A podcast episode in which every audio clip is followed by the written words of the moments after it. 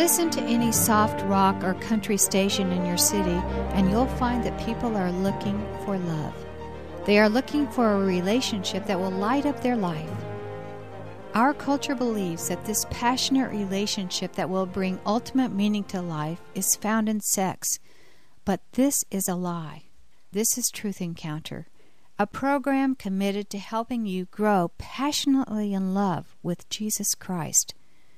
Mention passion, and hardly any of us think of God.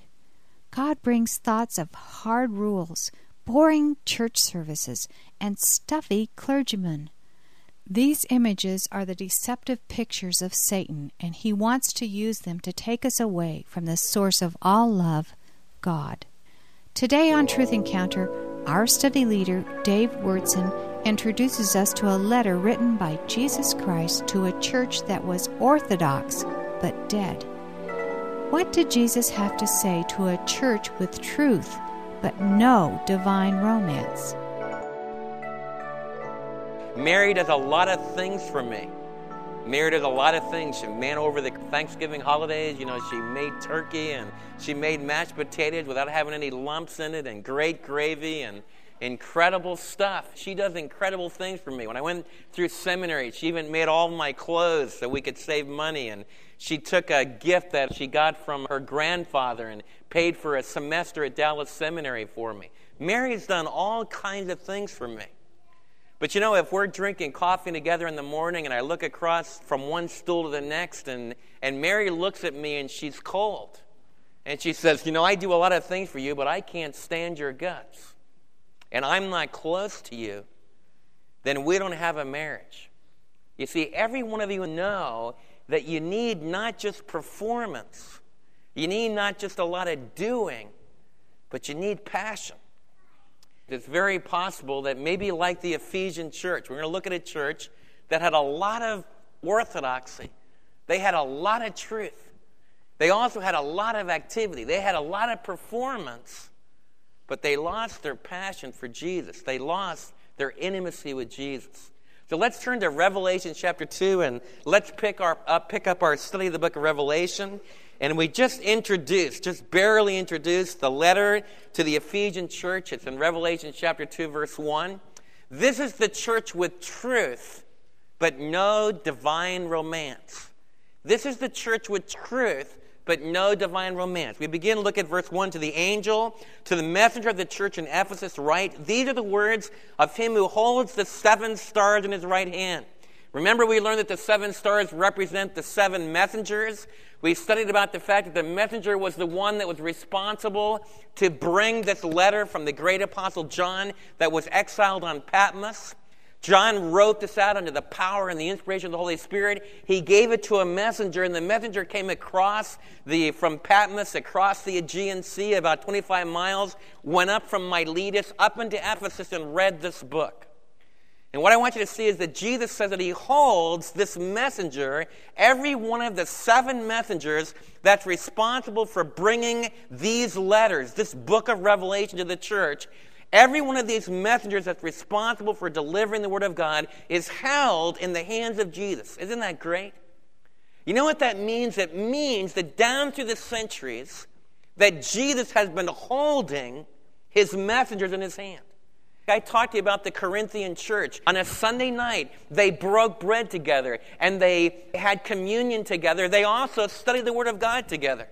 We have an early first century church where they did those things, and then the Apostle Paul spoke to the church at Troas all night long. You think I'm long winded? Apostle Paul spoke all night long. But there was a messenger that was teaching the Word of God. So, what the Apostle John is saying, that Jesus is holding these messengers, and Jesus is going to be having his messenger until he comes back in churches around the world, he's going to be having those that will be true to this message, this inspired revelation, that will share it with the body of Christ. Isn't that great to know that? And that's why we're doing what we're doing right now. I'm a messenger that opens this precious inspired revelation, prayerfully being held by Jesus to faithfully teach you. And I pray that you'll listen to the Lord Jesus as he wants to take this written revelation and make it the heart message of your life.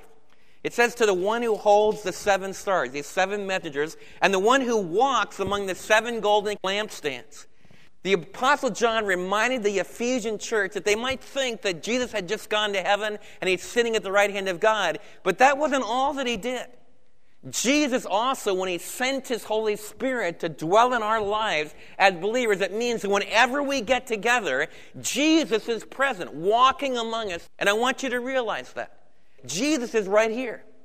With his fiery eyes that we learned about in Revelation chapter 1, he is penetrating your soul. He's exposing what's there, and he really wants to talk to you today. He wants to really touch your life deep inside, much deeper than I could ever get. So don't just listen to me, listen to Jesus moving among us, talking to your heart, penetrating your soul. Jesus walks among the lampstands. The church is a light. What you do in the next few minutes will control very much the kind of a light that you and I have as we go out into the world. And Jesus is moving among us.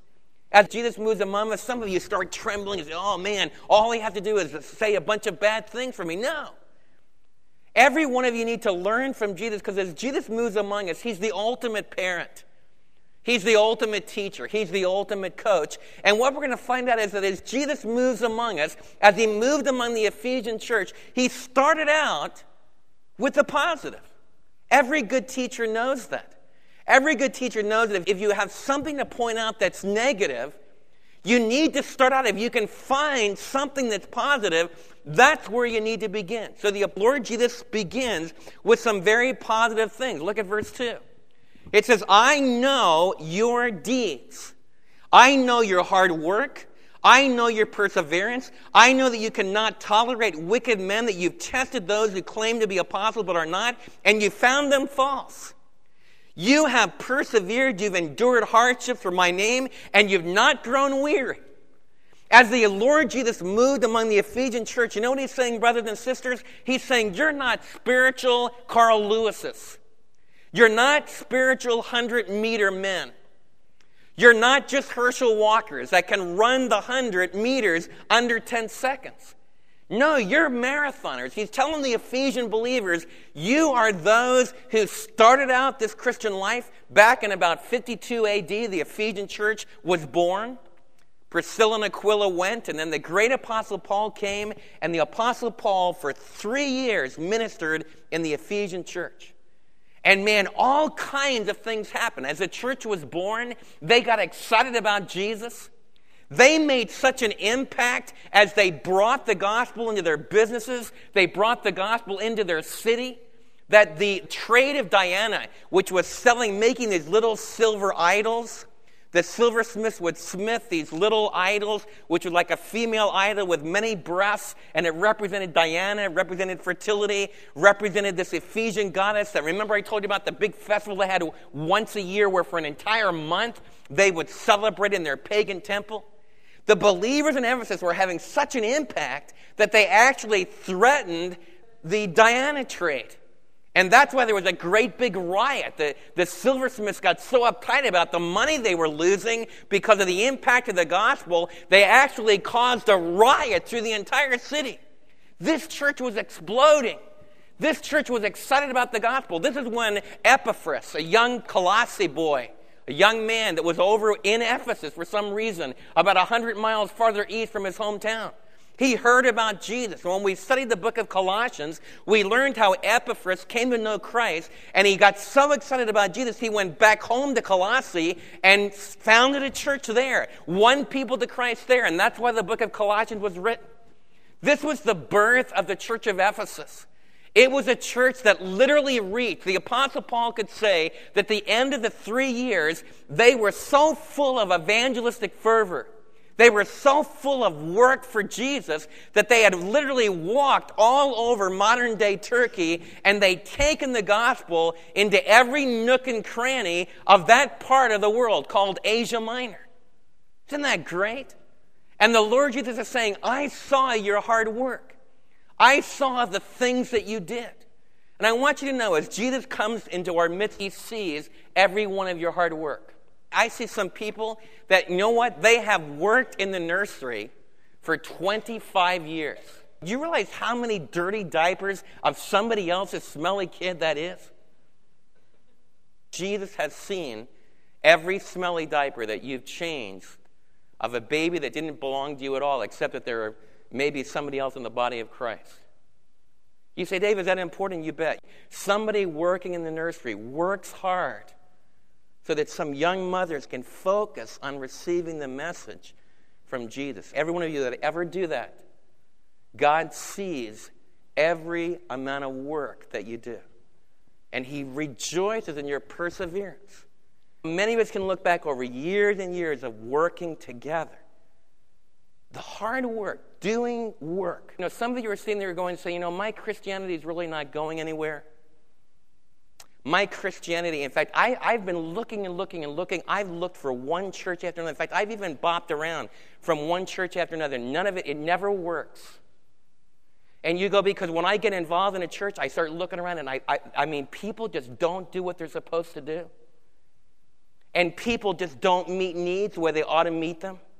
In fact, my own needs are not met. In fact, I was in the hospital sick and nobody came to see me. And so I left that church family because nobody ever came to see me.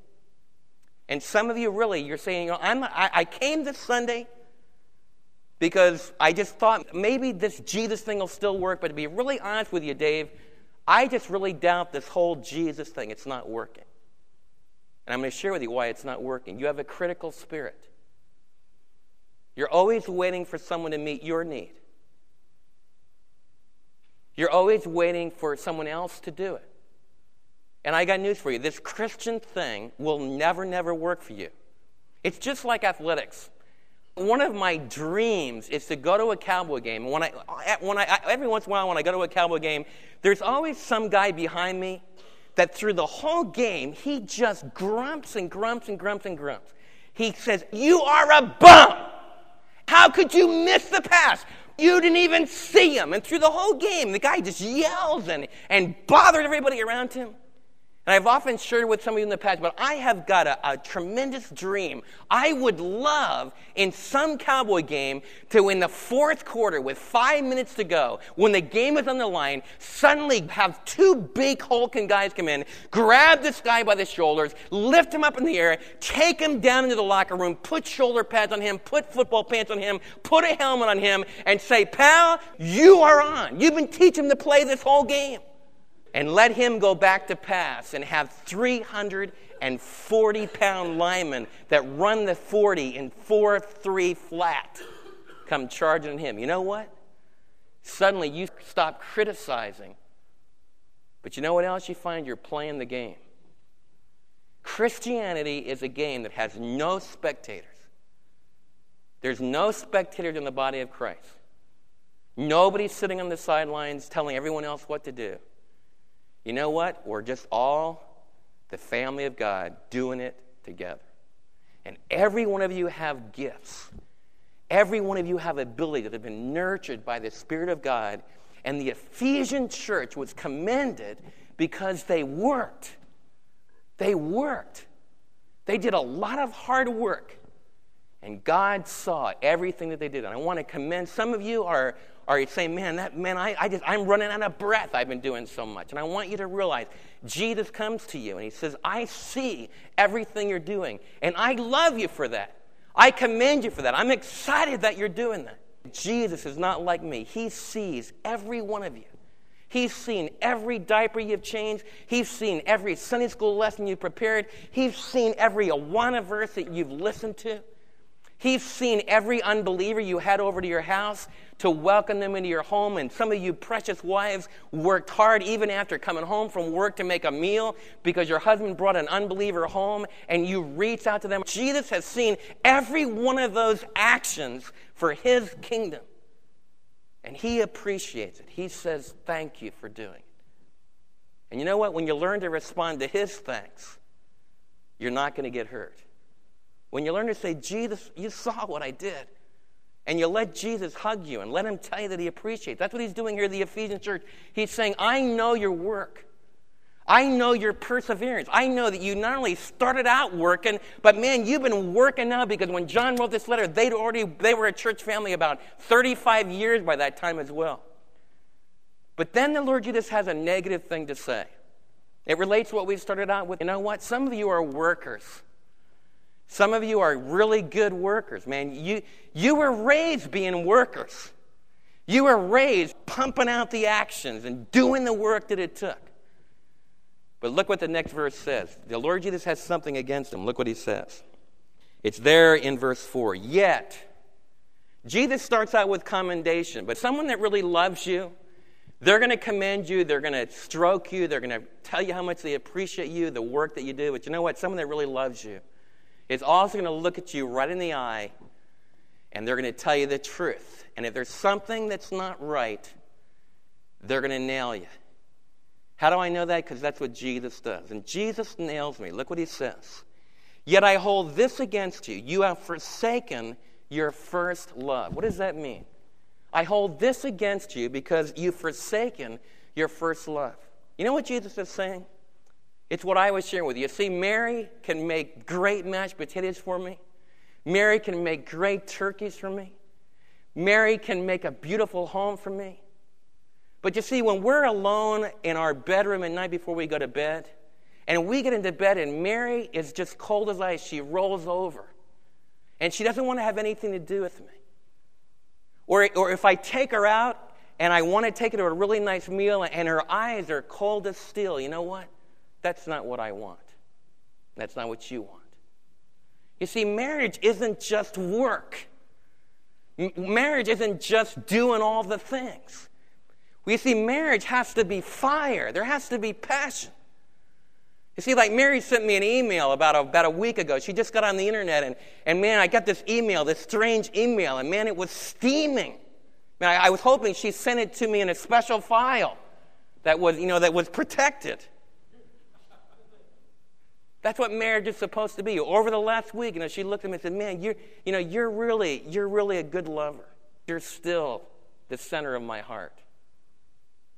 You see, that's what you all want in a marriage. That's what a marriage is supposed to be. A marriage without passion is sick. You know what? A relationship with Jesus that doesn't have any passion anymore. A relationship with Jesus that's grown cold. A relationship with Jesus that just doesn't have any heart in it is not what any of us want. And that's what Jesus knows, and that's what Jesus exposed in the, in the Ephesian church. They are great workers. They've got all the mechanics. The Ephesian church was a smoothly running, organized, administrative machine. Man, they were going like crazy. They had actions, they had business people making it happen. Man, they were doing things for Jesus. But you know what they didn't have? They lost their first love. You say, Dave, what are you talking about? I remember when I first fell in love with Mary, we were, I was engaged. I was 19 years of age, and I was working at Word of Life, and I was supposed to be just a mile away from Mary, just a mile of water, which is easy to negotiate. If worst came to worst, you could swim the mile and get over to see her. Two days before camp started, we had planned for months to be only a mile apart. She'd work at the inn, my dad's adult camp. I'd work at the island, the teenage camp. We could easily negotiate to get together. Two days before camp started, they moved me nine miles down the lake to the children's camp to run the children's camp. And man, I was moaning and groaning, and Prof. Hendrick was up there teaching. I said, Prof, it's terrible. Man, I'm engaged to Mary. I'm not going to ever see her. Man, I'm nine miles away from her. And Prof looked at me and he smiled wryly and said, Wyrtzen, you will figure out a way. I bet you you see her every single day the next 10 weeks. I said, Man, I don't even have a car. But you know, his words were prophetically true. Man, I took jeeps, I took old station wagons, I rode horses, I walked. No. But there was only one day that I didn't see Mary in all those 10 weeks. You know why? Because love makes things happen. You say, Dave, I'm cold this morning. You say, Dave, how do I know whether I'm cold? I'm going to tell you how. When was the last time that you personally sought the Savior? If you left your Bible up here at church and there's no Bible at home, does it make any difference?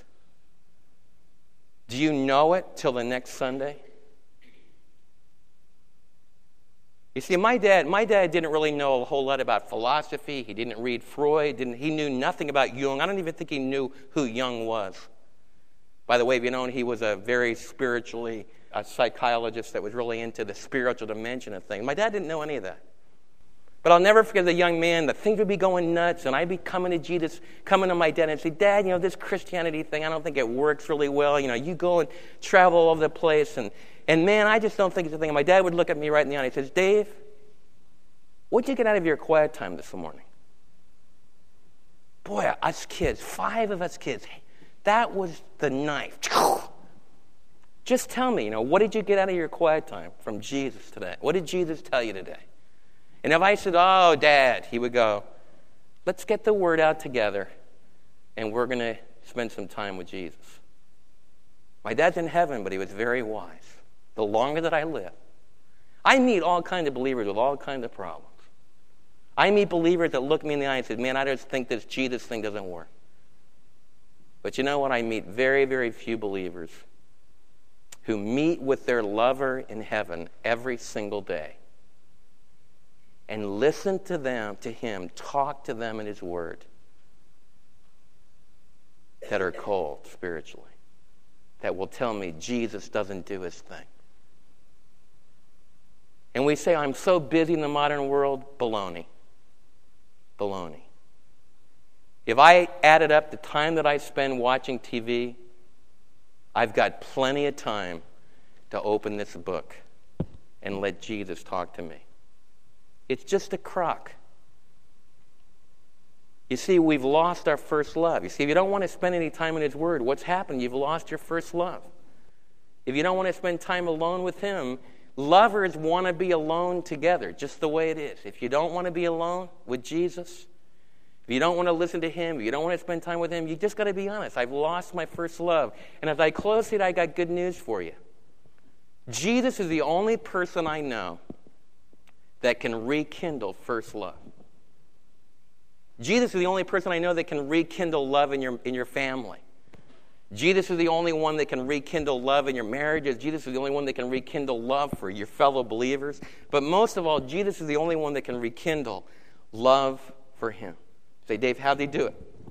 He says one negative thing I'm hurt because you've lost your first love. You've lost that passion you had when I first courted you, when I first expressed my love to you, and you express your love to me. And now he tells us how to remedy, remedy that. Look at what it says. It says in verse 5 Remember the height from which you've fallen.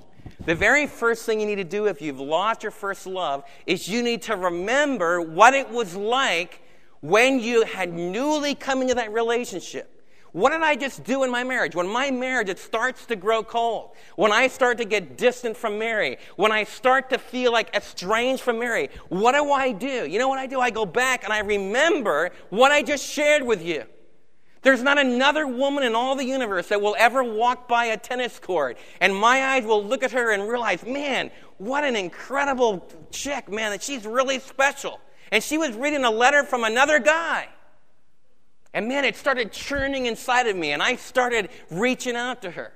There's not another woman in the world that'll jump off a rock in the middle of an Adirondack waterfall and just throw herself in my arms, and I drop her right in the middle of the, of the river and break her foot like crazy. So she leaned on me for the next several weeks. That's the only way we got married break her independence.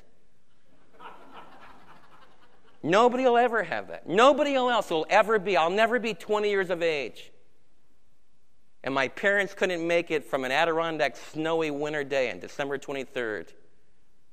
There'll never be another time in my life where a beautiful young woman will walk forward in a beautiful white dress and I'll declare my vows to her. It just can't happen to anybody else.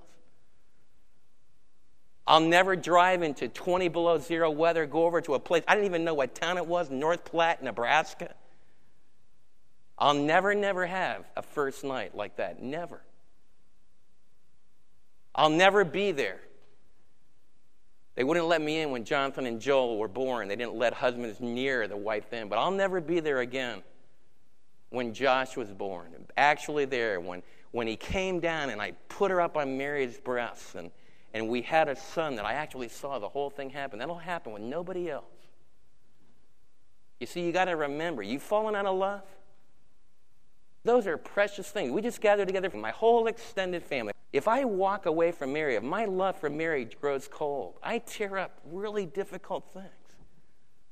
How do you get back? You remember that first love. You go back through your marriage history. When I'm working with a couple that's trying to rekindle relationship, one of the things I get them to do is to go back and remember their marriage story. Now, we're talking about something far more serious because sometimes partners don't want to cooperate. Sometimes partners get wrapped up in sin and they can demolish relationship. But there's an ultimate lover in heaven who will never ultimately abandon us. I want you to remember your salvation history.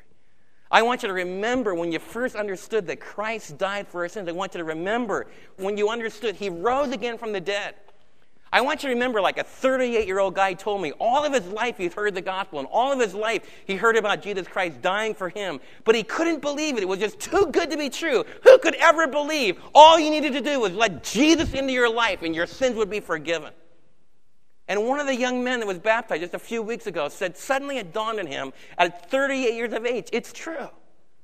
He talked about the joy that flooded his soul. I'll never forget meeting with Dale and Knott, coming out of a situation that taught all good works and performance for Jesus, and never finding complete forgiveness of sins, coming out of a religion that didn't even teach that Jesus was God. And they just said, We want you just to go through the book of Romans. We've been reading the book of Romans.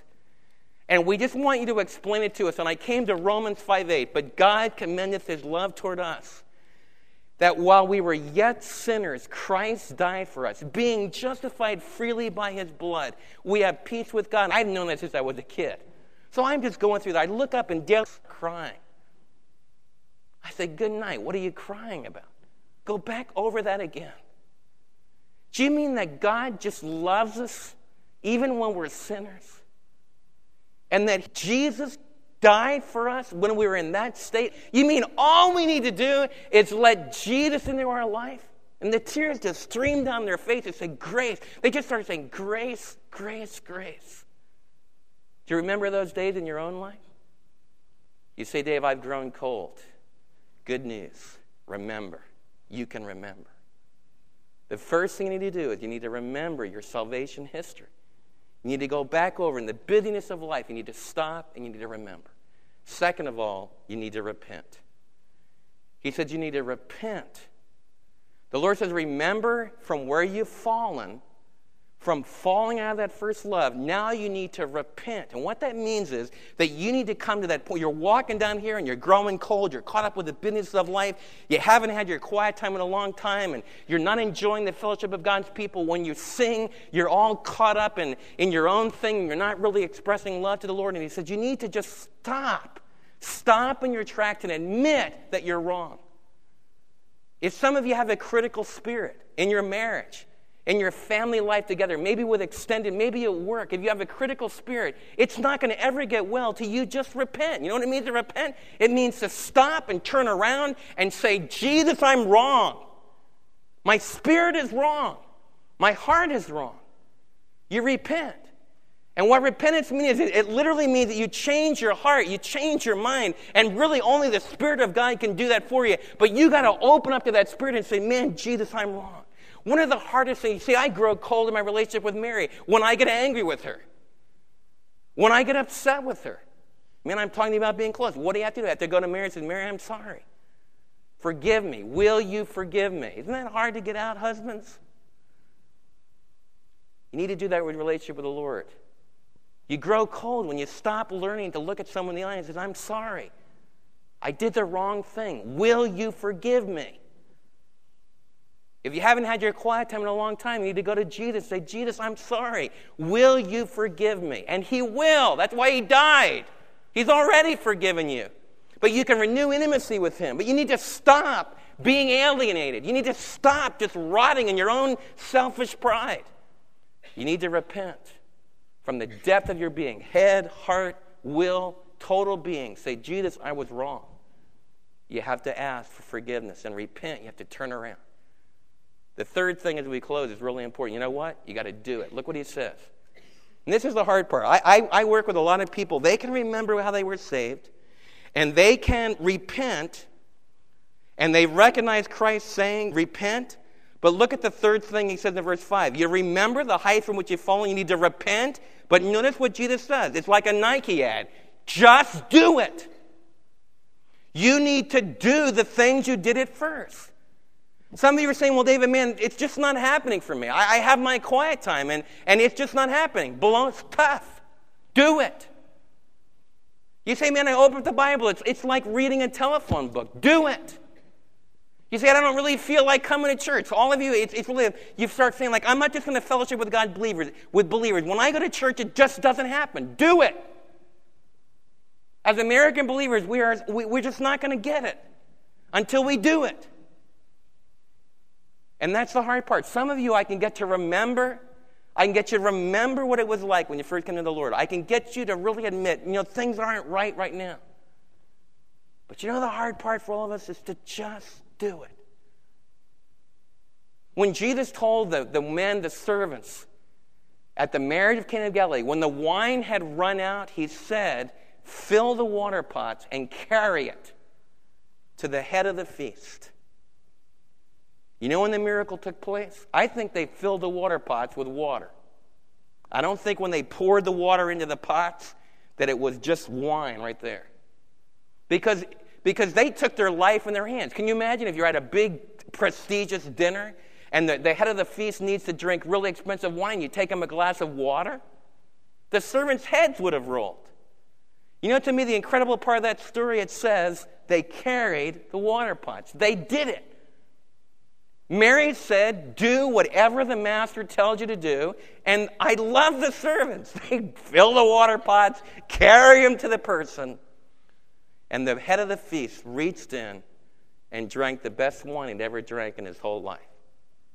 That's what you're going to find in your own life. You say, Dave, my life right now is cold. This Jesus thing's not working.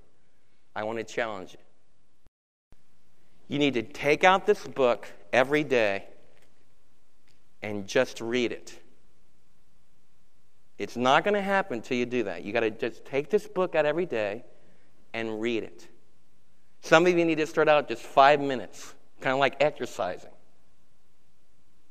You need to just do it. You need to open this book and read it. When as you read, I want to challenge you. You can't just do it mechanically. You need to say, Jesus, maybe to have to start out like this. Jesus, I'm not even sure you're there anymore. In fact, to be honest with you, I've got a lot of cynicism in my heart. I'm not even sure Jesus is who he said he is. But I'm going to take the challenge of Revelation 2. Jesus, I'm going to just do it. If you're there, take the book of James. That'd be a good place to start out. If you're just beginning, just take the book of James, filled with practical stuff about your tongue and about money and about anger, all kinds of neat stuff. Just take the book of James and read it five minutes a day and say, Jesus, if you really are the Son of God, talk to me. So take five minutes and just read the book of James, and then you talk back to Jesus for five minutes and just talk to him about what he talked to you about in the book, and then talk to him about anything else you want to talk to him about, and start to do that regularly every day. And I challenge you, if you'll do it, you're going to find out that that part of you that can respond to the invisible Jesus will slowly but surely start to come alive again. And it won't be just an emotional camp experience. It's not going to be just some kind of a super hilarious spiritual high you're going to really start to get to know the Son of God. And you say, Well, Dave, why should I do it? Because you'll begin to walk with God. You'll begin every single day. If you'll start out five minutes, it'll probably extend. Probably some of you will end up spending a lot of time with Him, but you'll be walking every single day with God. And some of you grow older, your body start to become a little bit weaker. You can't figure out what happened to this life.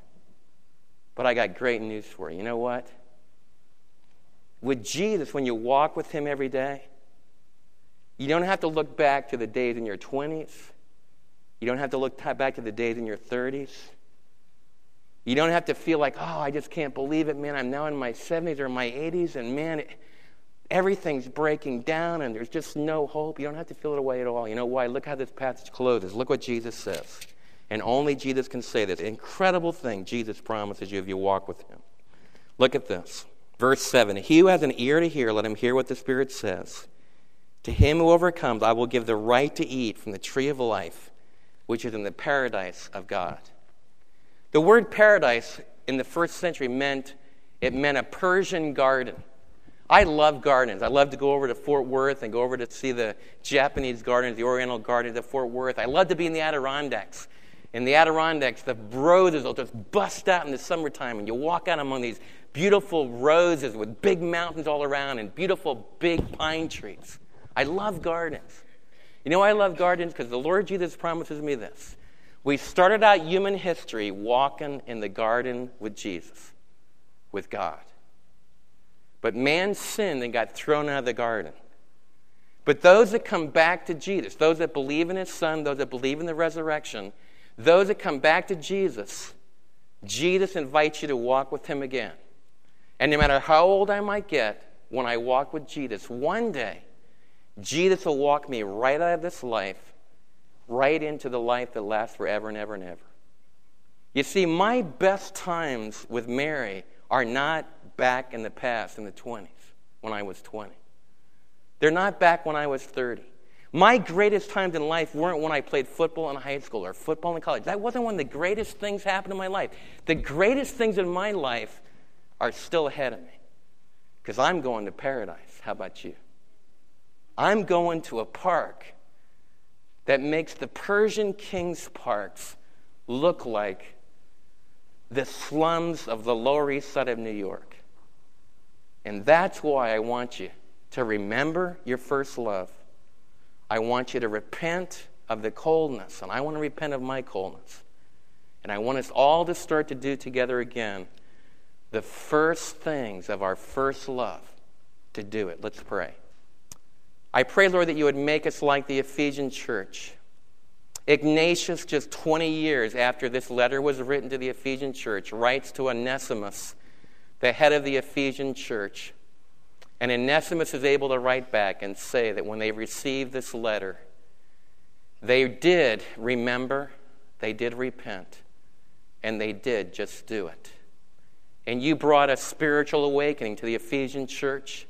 You renewed their first love, and for the next several hundred years, they became a fountainhead church that was one of the prestigious churches of early church history. We'd ask you that you would have used this challenge to be a church that's not only committed to truth, but Lord, help us also to be a church that's filled with divine romance, passion, fervency, and our love for you. And oh Lord Jesus, I would pray that your Holy Spirit would help some of my brothers and sisters to take up the challenge and to return to their first love and to begin to carve out personal, devoted time to you. Not just on Sunday morning, but Monday through Saturday. In Jesus' name we pray. Amen.